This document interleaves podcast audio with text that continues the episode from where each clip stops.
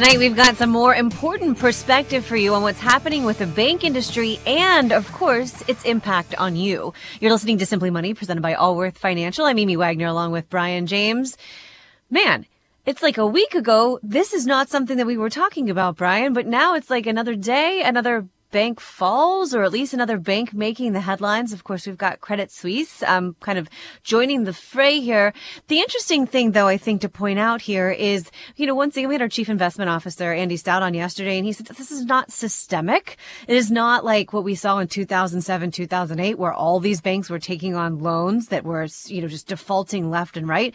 It's not this kind of house of cards that we had before. It's just kind of bad timing that they all kind of seem to be falling ish around the same time. Yeah, so this is, and, and I agree with Andy, of course. Uh, this is not something that we're looking at at the core of the financial services industry in the United States or, or even globally. Um, you know, uh, the, the, headlines are scary for sure. There's no doubt about that. Um, but I, I, think as as we've kind of unwrapped this, Silicon Valley Bank, of course, we've had several days to absorb and learn more. And the, the thing, the big thing came out of that, it, it, it, what I'm starting to feel is where this came from is. Mm-hmm this is a bank that was well known in the technology industry. They are primarily financing tech startups. The tech community has a lot of very, very, very smart people who maybe have a little bit of hubris involved too in terms of I'm going to go with this bank because they're going to give me a best deal, the best deal I can possibly get, and all my tech bros uh, connected me to them. Yeah. And because it, it, and I just think of the other headline I saw the other day was uh, not that long ago they were paying five and a half percent on savings accounts for people in this industry. So this kind of this which is obviously non-existent anywhere else, right? So you can Correct. see how they were able to attract so many people in this industry. To your point, Brian, um, my husband was talking to his best friend on Saturday, uh, and he works for a, a, small tech startup company. It's an app where you can get people to come in and, and, do things in your home that need to be updated and repaired and that kind of thing. Uh, it's been around for several years now, and they're doing well. But anyway, we, we were like, "Gosh, we haven't even really heard of the Silicon Valley Bank," and he was talking about the fact that his entire day on Friday um, was tied up with the CFO trying to move money and figure out what the heck was going on. And that's really kind of when everything started to hit. And I thought, well, that's interesting because this bank is headquartered in Florida, or this this company is headquartered in Florida, yet this bank is in California. And to your point, as we learn more and more about this, of course, tech startup company, right, kind of fits the mold for this bank. And that's exactly what we're seeing. Companies like that that were just starting up were attracted to this particular business business. And then think about it. Tech had a rough year over the past year, right? And so as those people needed to start taking money out to pay off debts, to pay off other things, also, there was kind of a, a double-edged sword to all of this, and the fact that this Silicon Bank Valley ha- held more treasuries than other banks. Well, that might be sound like a great thing because treasuries are usually a very safe investment. Problem is, uh, with the interest rate hikes, right, that we've been dealing with now, now those treasuries, if you have to sell them, and they do have to sell them because people are asking for their money out, uh, now they're selling them at a loss and they just cannot remain solvent. They cannot remain afloat in that situation. It just happens to be the way that that particular bank was set up. Not necessarily that other banks are like that, but it was just the set of circumstances that they found themselves in. Yeah, it's funny you mentioned your your friend in Florida. I had the exact same conversation with a college friend of mine down in Texas. Same deal. That their company yes. is very tech based. They're very healthy, very successful company. They simply could not access their dollars for a period of three days, and that was going to cost them at least one paycheck, one payroll period. They have yeah. the money, they couldn't get to it. So, and I, and I mentioned hubris, and a lot of this comes from again, uh, you know, the, the, the idea that it's a network. You can't, you could not get into this bank to access those five and a half percent rates unless you were in this tech community taking loans. Mm-hmm. Uh, because you you know mom and pop couldn't walk in off the street and go open an account in this bank. You had to kind of already be in the community somehow. Then they would want you to bring on your personal banking again because you're part of the family. And that the, you're right, technology industry is one that had not had just hasn't had any real comeuppance like other industries have had to suffer over the last 20, 30 yeah. years nothing grows to the sky. And i think that's just a big reminder for all of us. If your if your bank is giving you a fantastic deal and it's just way different than any other bank then you really got to look under the hood for, mm-hmm. for what they're actually offering you. What else is in that bank and what could happen to you? Yes, there's the FDIC, so you shouldn't lose too much sleep, but it doesn't mean there's going to be, you know, uh, uh it's going to be a smooth process if you have to go through this. A lot of these companies, you know, the FDIC covers $250,000. That's nothing for these big companies who have a lot of cash flow. You know, they might need $10 million in their payroll account so they can pay everybody. Well, that means that all but $250,000 is uninsured. And therefore, and that was the big news, they did cover the depositors. The FDIC is covering that.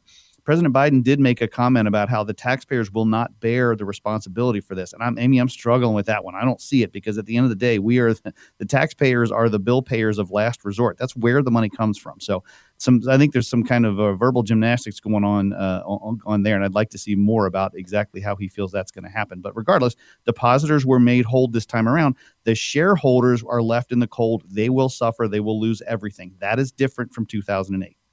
Yeah, and I think you know it remains to be seen, right? Exactly how this is all going to fall out, but but because everyone is so concerned, I mean, recent memory says 07, 08, billions and billions of taxpayer dollars bailing out these banks because of the, utter collapse of the U.S. economy was at stake there. This is not that.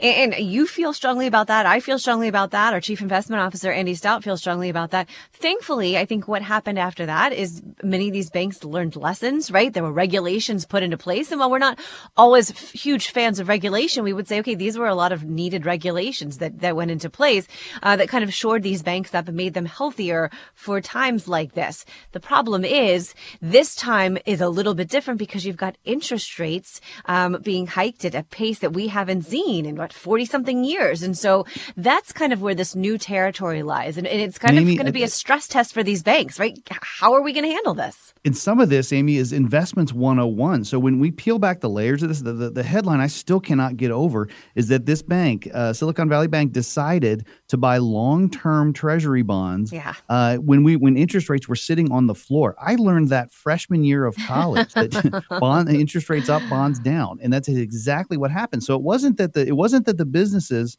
you know, in 2008, it was that the mortgages where, where people were going bankrupt. They couldn't afford their mortgages. The banks were left holding the bag. We had to bail that out.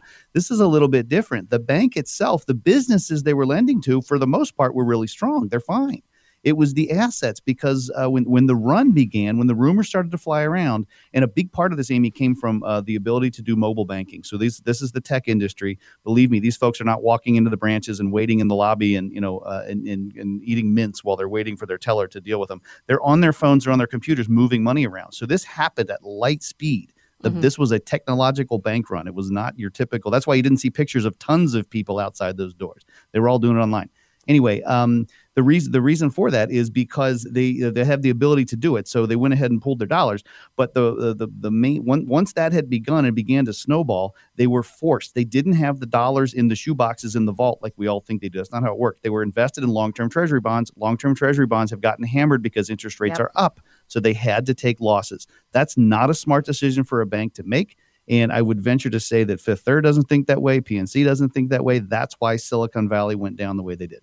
You're listening to Simply Money tonight here on 55 KRC as we continue to make sense of these banks that have been collapsing since uh, late last week. We started here, Silicon Valley Bank, and then you had uh, Signature Bank, Silvergate. There's a number of them. Uh, Credit Suisse making headlines today. Not that the bank is faltering, but I think the bank has had issues for a long time, and a big time investor has finally said we're out. And I'm sure kind of spooked from the headlines here in the U.S. about what's happening with these banks. And you know, another issue that happens during this time, Brian, is it kind of becomes a self fulfilling prophecy in the fact that, you know, are banks collapsing? No. But if people become worried about their particular bank collapsing and everyone does a run on a bank at the same time, and it, I was just actually reading something about the fact that Bank of America is like flush with cash right now because you think of big, big bank, you think of, okay, Bank of America. So a lot of these smaller regional banks are the ones that people are just getting a little nervous about pulling their money out of those and maybe putting in places that they perceive are, are safer. And then of course the problem is your bank could have been absolutely fine fine. Um, but if it's a regional bank and every single person that's banking there is saying, wait a second, I'm a little nervous about these headlines. I'm going to pull my money. All of a sudden that bank that was stable and should be stable becomes unstable. Yeah, and I think what's coming out of this, the more I think about it, I, I think back on my times. I work, I came from the banking industry. I worked for private banks in the past as an yeah. advisor, and so you, you're working with with a wealthier set, and those people know they have leverage over banks. So therefore, they want to compare all the banks together and they want to push the banks for the best deal they can get. They want the highest possible rates on deposits, even if they know that forces the bank to take a loss in those positions. They want the lowest possible rates on on their loans. So when you get to a bank like Credit Suisse, Credit Suisse is not your neighborhood bank where Grandma Eunice has her Christmas club account. These are major, major, major banks, and yeah. you can bet that the richest people on the face of the earth have squeezed them for every last dime. So I think what's going to come out of this is these banks that cater to the huge businesses and the much, much wealthier set there's going to be a lot more scrutiny on exactly what sacrifices have you made so that you can establish a relationship with a big business or a very wealthy family or you know the, with the moneyed set because those banks have definitely stretched the limits. That is exactly what happened to, to, to Silicon Valley as they were trying to attract the tech industry workers. And I would suspect we're going to hear some of that because a lot of a lot of Credit Suisse is uh, uh, those bankers are forced into the same position. They got to compete somehow, so they make sacrifices and take uh, risks that are not good ideas. You know, at the same time, I think for many people is like, okay, and what does this mean for the Federal Reserve? Because a lot of this is happening because the Federal Reserve is raising interest rates as a result of that. You've got these banks, of course, that are forced to sell off these treasuries and they're taking a loss on them. Well, uh, now, interestingly, markets are seeing a roughly 50% chance that the Federal Reserve is going to just kind of let things stay as they are right now, leave interest rates unchanged. We're at about four and a half, 4.75% after its meeting later this month.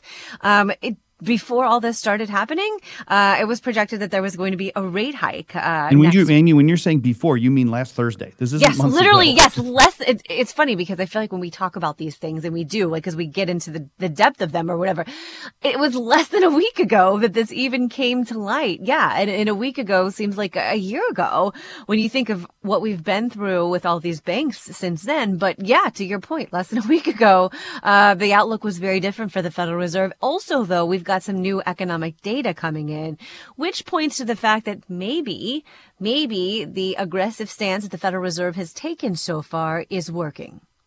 Yeah. So, um, so what we're what we're hoping for, right? We want to, and this sounds so uh, horrible and backwards. We're hoping for a slower economy. it's right? an upside down world right now. Yeah. Exactly. We're in bizarro world now. But yes, we do want we do want a slower economy because the a, a raging economy, of course, is what drives inflation. I think we've beaten that that into heads, people's heads over the last twelve to eighteen months as we're trying to fix this.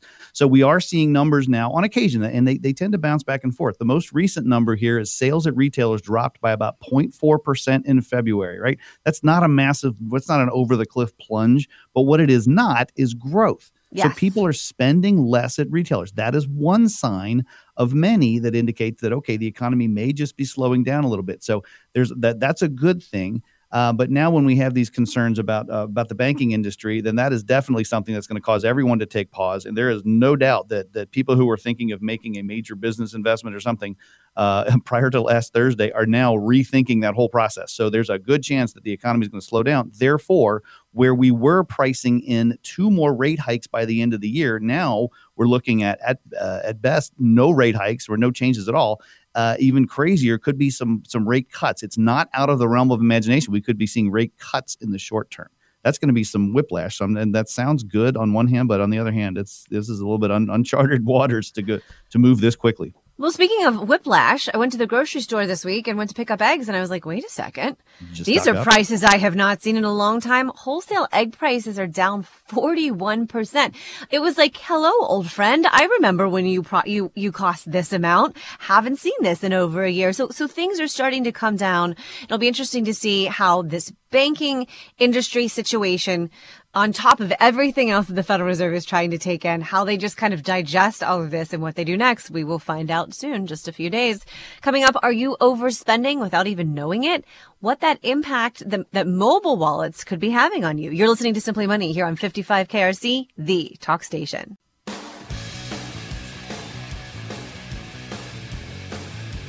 You're listening to Simply Money, presented by Allworth Financial. I'm Amy Wagner, along with Brian James. If you can't listen to our show every night, we've got a way that you can still keep up with us. Subscribe and get our daily podcast. All you've got to do is search Simply Money on the iHeart app or wherever you get your podcast. Coming up at 643, we've got common Roth conversion errors that could actually cost you what you need to know. So we've got a, just a few weeks after GE Aerospace announced it's staying here. Great news there. Now they're saying, hey, not only are we staying, we might actually continue to grow here. Here's a quote from the CEO. This is our home. We're going to grow the business. I can't imagine we're not growing here. Great news, Brian. Yeah, this is absolutely fantastic news locally. But I'll say, when I saw this headline, my first thought was, okay, that's awesome. I wasn't thinking about that until you actually mentioned it. So, you know, I, I, don't know how close they got to really making some kind of decision to leave, but that would yeah. be huge, right? So, this is the aircraft plant. For those of you who don't actually work there, and there's plenty of you out there, right off 75 in Sharonville, that's what they do. They make aircraft engines, and we need a few of those on, on the face of the earth. So, this is obviously a good place to be. Uh, the, the GE's been in the news a, a lot lately because they're splitting these, uh, the different chunks of the company up. And the one we get to keep here is the aerospace company. So, uh, they're planning to invest $335 million, right? Uh, that's million with an M across the, the whole manufacturing footprint this year. And then 32 million of that is coming right here in little old Cincinnati. 800 jobs and uh, coming as well, with 300 of those being local. So uh, this is this is a big deal because uh, this is Cincinnati's third largest employer. There's 9,000 people in this region uh, across the Evendale campus. Uh, there's another 6,000 acres over in Peebles, which is an hour and a half away, I think, something like that. Uh, and then there's warehouses down at the airport, and as well as uh, some other components up in Dayton. There's a lot of history there that goes back to the Wright brothers, so we're certainly excited to keep them here and watch them grow. Yeah, it's crazy. I actually knew about, of course, what was happening in Evendale, but I hadn't ever seen this list of all the places that they are and really all the communities that they impact. So, yes, great news that they're staying here, that they're growing here, and that they're willing to invest in our community long term. We will absolutely take that. All right, we're going to switch gears now. Uh, for those of you, and it's funny because I just noticed this the other day when I was at the grocery store who use, you know, Apple Pay or any of those kind of mobile pay apps. There was a woman who was kind of standing in front of me. I, I, I would say maybe she was in her 70s. Not to say that I was like typecasting, but I was like, look at her go paying with her like Apple phone or whatever. And, you know, I, I'm still like not necessarily getting out checkbooks, but I, you know, not necessarily paying with Apple Pay. But a lot more people are switching to these mobile apps because it's just so very convenient. And there's some good and some bad things about that. There are, yeah. So these really, really are convenient. I'll be honest. I, I, I worked in the banking industry for a long time, and when this stuff first came out, even though I walked past a bank branch every day just to go to my office, I was using my phone as as, as soon as I could because just the convenience is, is is just so much easier. I'd throw it up there with pay at the pump, which was also a life changing event. So, um, so why do we like it? So Apple Pay, that it's pretty intuitive. You don't have to you don't have to touch anything. You just hold your phone up and things get paid. Uh, and uh, but this makes this means that everything is now so integral to our lives that that we just have to have them all the time. Uh, the fees are not associated either. I mean, this is it's not an it's not an expensive way to do business, at least as the spender. However. Uh, on the other hand, uh, the the businesses sometimes pay a little bit more in terms of the merchant fees, and this is kind of where some of the some of the issues are coming up, right? Well, it is, but also I think a concerning kind of side effect of this. And I think about my kids, right? I've got a 13 year old and a 17 year old and like cash to them, like they're used to seeing credit cards and debit cards. And now people using their phones. And I think there's something, and this is old school about me, but when you're actually touching cash and you're taking that $20 bill and you're only getting $10 back, it's like, oh, well, do I really need that? It, it makes you think twice sometimes. Well, according to studies, um, people who are using kind of digital wallets, that increases unplanned spending. So you walk into a store, maybe you're going for two things, you end up buying five things, you're paying for it with Apple Pay. It's increasing what you had not planned on spending by 35% that, that's pretty substantial. Yeah, it wasn't that long ago on these very airwaves, uh, Amy, that we were talking about layaway 2.0, which is all these buy now, pay later, right? You go to yeah. buy something on Amazon and you get something in your face that says, hey, you can pay later. Well, now, you know, any financial company, and at the end of the day, these are loans. Any financial company would love to loan you money in any way, shape, or form, no matter how tiny, and charge you some level of interest, which means they're keeping a spread. This is all about spreads. With interest rates having gone up, they're going to make even more money off of these spreads. So that's why these are we're talking about this now. So uh, Apple of Apple Pay, of course, allows Apple Pay later, which is simply uh, don't worry about it. We won't pull the money out of your account. We will let you wait on that. We'll just tack on some interest and pull it later. Think of the convenience, Amy, the favors that they're doing for you. Yeah, well, the problem with all that convenience and those favors is now 40% of Americans say, okay, at some point in time, I've used a buy now, pay later program. Here's the problem. According to Credit Karma, 72% of those users missed a payment and then saw their credit scores drop. So they're having huge kind of ramifications on people that maybe they weren't thinking about because when you buy several things, buy now, pay later, right? Maybe you could afford one of them, but now you bought five things, all those payments still do. Uh, it's just kind of putting off something that you probably couldn't afford to buy anyway. Here's the Allworth advice. If you have to buy now and pay later, well, we believe you probably shouldn't buy it at all. Maybe you got to rethink that budget a little bit. Coming up next, the Simply Money scam tracker is back out. We've got the newest ways that thieves are trying to target you and your money. What you need to know coming up. You're listening to Simply Money here on 55 KRC, the talk station. You're listening to Simply Money. I'm Amy Wagner along with Steve Sprovach every day, probably multiple times a day, someone is trying to get to you, your personal information, your money, you name it. And that's why every month, of course, we have our friend Josiel Erlich on. She's the CEO and president of the Better Business Bureau with warnings that we all need to hear. And this is, I think, Josiel, one of the most important segments that we do because this is one that you need to listen to. And then you also need to spread the word to others in order to protect yourself. You said there's a, a check fraud scam we need to know about.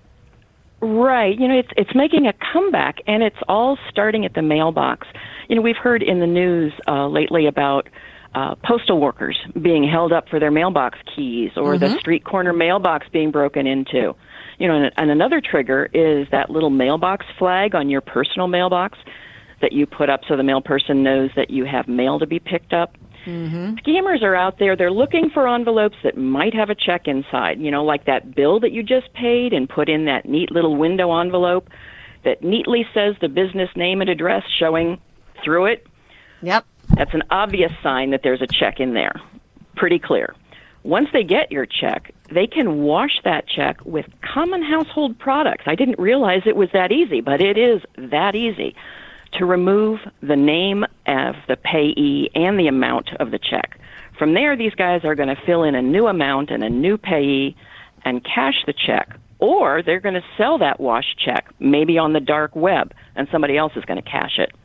You know, it's crazy that you mentioned this, Josiel, because mm-hmm. I recently heard about this and thought, there's no, like, how do you even do that with the ink on it? But it's someone right here in the tri-state wrote a pretty large, generous check to a charity and mm-hmm. they washed that check and i want to say it was like a 12 or 13 thousand dollar check and then made it out to themselves. And so i went online and like there's videos on youtube where you can actually see how these people do this and it's insane. Mm-hmm. you think oh i wrote that out and there's nothing that they can do once that ink is on there. It's amazing really kind of what they can do with those checks and it's horrible. Right. They can go to their kitchen cupboard and they it, probably every one of us has the products in their home right now that they could use to wash checks. Um, if this happens to you, obviously you you could lose a lot of money. Add to that that your banking account is no longer secure and you're going to have to get a new account. The bill that you intended to pay with that check didn't get paid, so you may have late fees and potentially an impacted credit rating. Now, on the plus side, banks are stepping up their security measures to find mm. these fraudulent checks before they're deposited. But to prevent this from happening to you, consider paying your bills online. Or if you have to mail a check, take it directly to the post office. We've talked about this before, Amy. Mm-hmm, yeah. Don't mail it from your mailbox or the street corner boxes. Jesse, I, I, was talking to somebody at uh, one of the local credit unions who's involved in, in investigating these types of issues with, with their members, and people are actually putting sticky glue on the end of a broomstick and just reaching in the mailboxes and pulling out envelopes until they find one that they can they can wash. Oh, it, it's it, it's oh. ridiculous. You, you know, but well, here, that here goes we, to that that goes that? to that saying: if you see something, say something. If you yeah, see somebody no doing that, report it. That's insane. Well, what I, I have, you know, I've had a number of people come into my office or call me up in the past couple of years, and these aren't dumb people. These are intelligent people that um, the the winner uh, or loser, however you look at it, uh, lost thirty five thousand dollars through an online scam, and it was extremely uh, sophisticated. I, I, mean, this is something that it would be tough to realize that uh, this was a scam at, at face value. And, and I think social media is helping a lot of these bad actors help help take you for your money. What what can people look out for, especially with uh, social media platforms like uh, Facebook? Well, speaking of Facebook, there's another scam going around right now uh, mm-hmm. to scare Facebook users into sharing their login credentials. You know, you, you're going to get an email from Facebook saying that your Facebook page violates the Facebook's community standards. Oh boy. And it's being disabled. It Yeah. may also say that if you don't fix this in 24 hours, Facebook is going to delete your account permanently. Now, that's going to get a lot of people's attention. The email will go on to say that you can request a review or file an appeal using the link provided in the email. And we all know when some uh, somebody sends you a link that you were not expen- expecting, excuse me, very likely something bad is going to happen.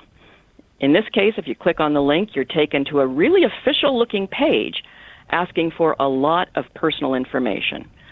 You know, none of this is real. Your Facebook page isn't in jeopardy.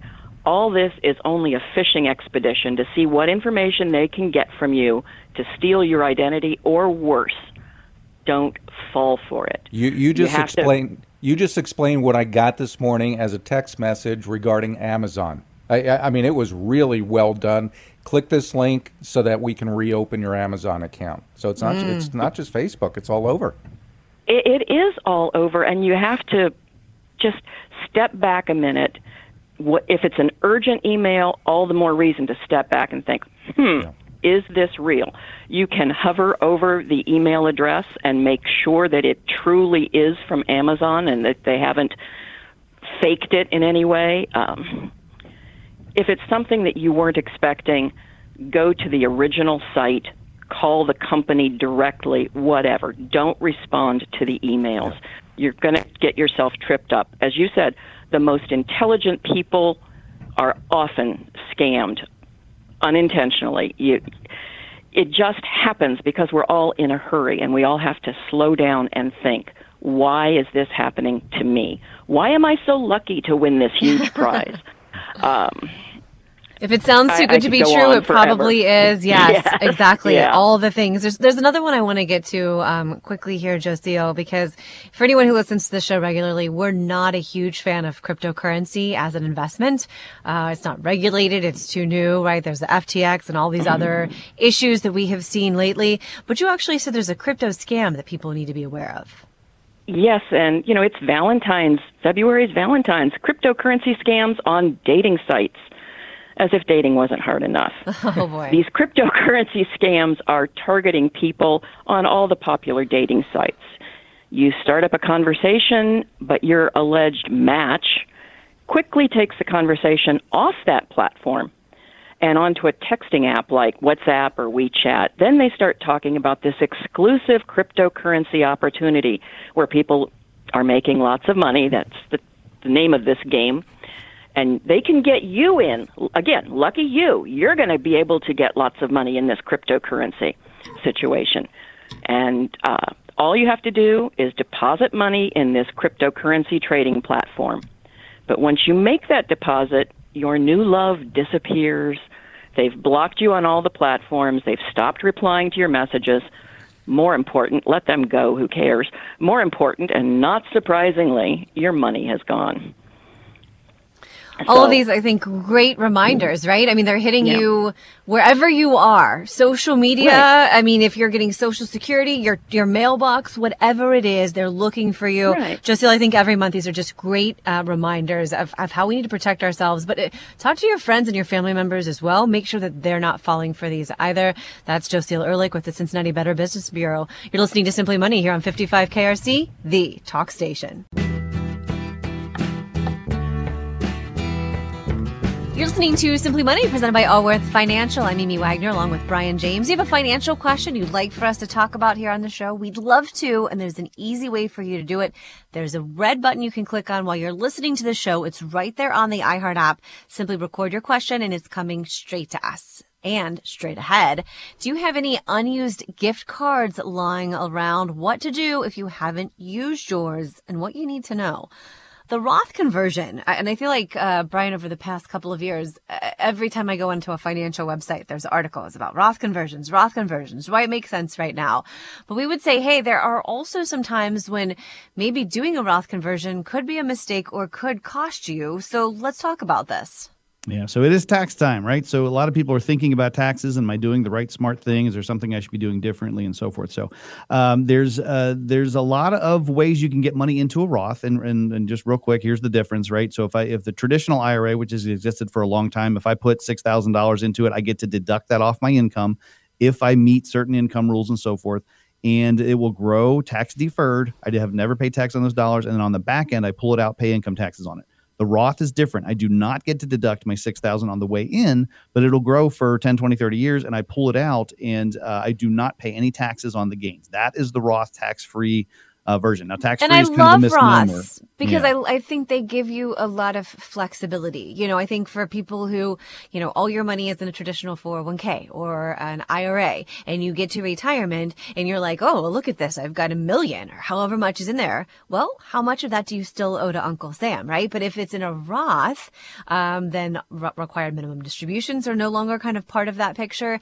And you've got a lot more flexibility because if you need, $20,000 to take out. You don't have to take 25,000 or whatever out to pay taxes on top of it because you've already paid taxes. You kind of locked in that tax rate years ago whenever you put that money in. So anyway, just saying I'm a big fan of the Roth option of just kind of having all those options out there for you. Right, I agree. And and uh, the Roth the tax free is kind of a misnomer. There is there's no such thing as tax free. It's tax now, and then it will never be taxed yes. again. So Anyway, so the reason we're talking about this today is how do I get money in there, right? Well, you can always make contributions. They're subject to income limits. Uh, and, uh, you know, if, if you happen to exceed those income limits, you can do a couple things. You can convert. You can do a Roth conversion, which means I'm going to take pre-tax dollars that might be sitting in IRA or they could be sitting in my 401k, 403b, and then I'm going to pay taxes on them voluntarily, and then I'm going to move that into a Roth situation. And it could be a Roth 401k, it could be a Roth IRA. The whole point is I'm going to choose to pay taxes now in exchange for no taxes later and the absence of required minimum distributions. Now, another thing, and I think this is where the big question comes up, is something called the backdoor Roth IRA contribution. A lot of people have heard of this, but uh, a lot of people don't know how exactly how it works, and there are some there are some things that can kind of get you snake bit if you're if you're not aware of them. So a backdoor Roth conversion, which means uh, I make too much money, and that's in the ballpark of oh, 200,000, I believe, for a married couple, and don't quote me, call it 9,500,000 or something like that for a single. Yeah. Uh, but uh, then what, what that means is I make too much money to make a contribution. However, I can do a conversion because there are no income limits on conversion converted dollars. So the backdoor Roth IRA uh, conversion means that I make a non-deductible contribution to a pre-tax IRA. Right? That's kind of that's a that's some verbal gymnastics there too. Um, but I'm making a, a, contribution that in the past, when I was at a lower income level, I could have deducted, but I'm not deducting it. I don't get a benefit up front, but I can turn around and convert those dollars within uh, a short amount of time, and then it becomes a Roth. So for an extra form, I can get around the idea that I make too much money to make a Roth contribution. I am instead converting. Now, that's all well and good, but you have to pay attention to something called the pro rata rule. If you have actual pre tax dollars in an IRA, perhaps it's an old 401k you rolled over way back when, uh, then you may wind up, you, you likely will wind up paying income tax dollars on that pre uh, on that non-deductible contribution you made when you convert it. That's called the pro rata rule. And as we get through explaining it here, people are going to walk away and go, "What?" Google it and read it again, and it will sink in eventually. It's a kind of a crazy rule, but it can cause you to get double taxed on those uh, contributed dollars.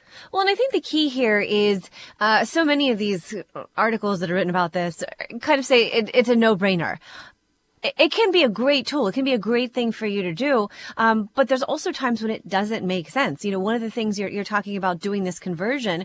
Well, you don't want to pull money out of that Roth, out, out of that IRA to make the conversion to pay the taxes. If you're pulling money out of it to pay the taxes, doesn't make sense. If you've got money elsewhere that's on the sidelines from something else and you can pay the taxes with that, okay, well then that might make sense. Another thing to think about is when you make that conversion, um, is it going to bump you into a, higher tax bracket, right? So th- there's a number of things that you have to think through here where maybe it does make sense, but maybe it doesn't. Correct, and then there's lots of ways that can sneak sneak up. If you are uh, of of uh, Medicare age and you take this, you take these uh, distributions with the intent of making a conversion, that's going to run your income taxes up. It's going to put you in a higher bracket, and that can affect the premiums that you pay from a Medicare uh, standpoint. Uh, so, I mean, that's not a deal killer. I mean, Roth conversions are still a very powerful tool if you have a long mindset but it is very, very much, make no mistake, you are very much making a sacrifice now in exchange for a benefit later. And for you to truly, the bigger benefit you want later, the bigger the sacrifice you have to make now. It's no different than if I want to lose weight, I better stop eating so much junk food. Sacrifice now, gain later. Yeah, and I think another thing to think about too is when making this conversion, you can't touch that money for five years. So, uh, you know, to say, oh, I want to go ahead and convert this because I want to take it out and, and not have to pay tax. I'm just going to pay taxes on it now, but maybe not deal with the taxes next year. Well, you can't touch that money next year. To avoid any kind of taxes or penalties, that money after the conversion has to be there for five years before you take it out. So just a lot to think through here. Here's the Allworth advice. There are many tax implications when doing Roth conversions. We suggest you seek out a qualified tax advisor who can help you figure out what the best option is for you. Coming up next, the astounding amount of gift cards that are just not being used and how to proceed maybe if you just found yours. You're listening to Simply Money here on 55 KRC, the talk station.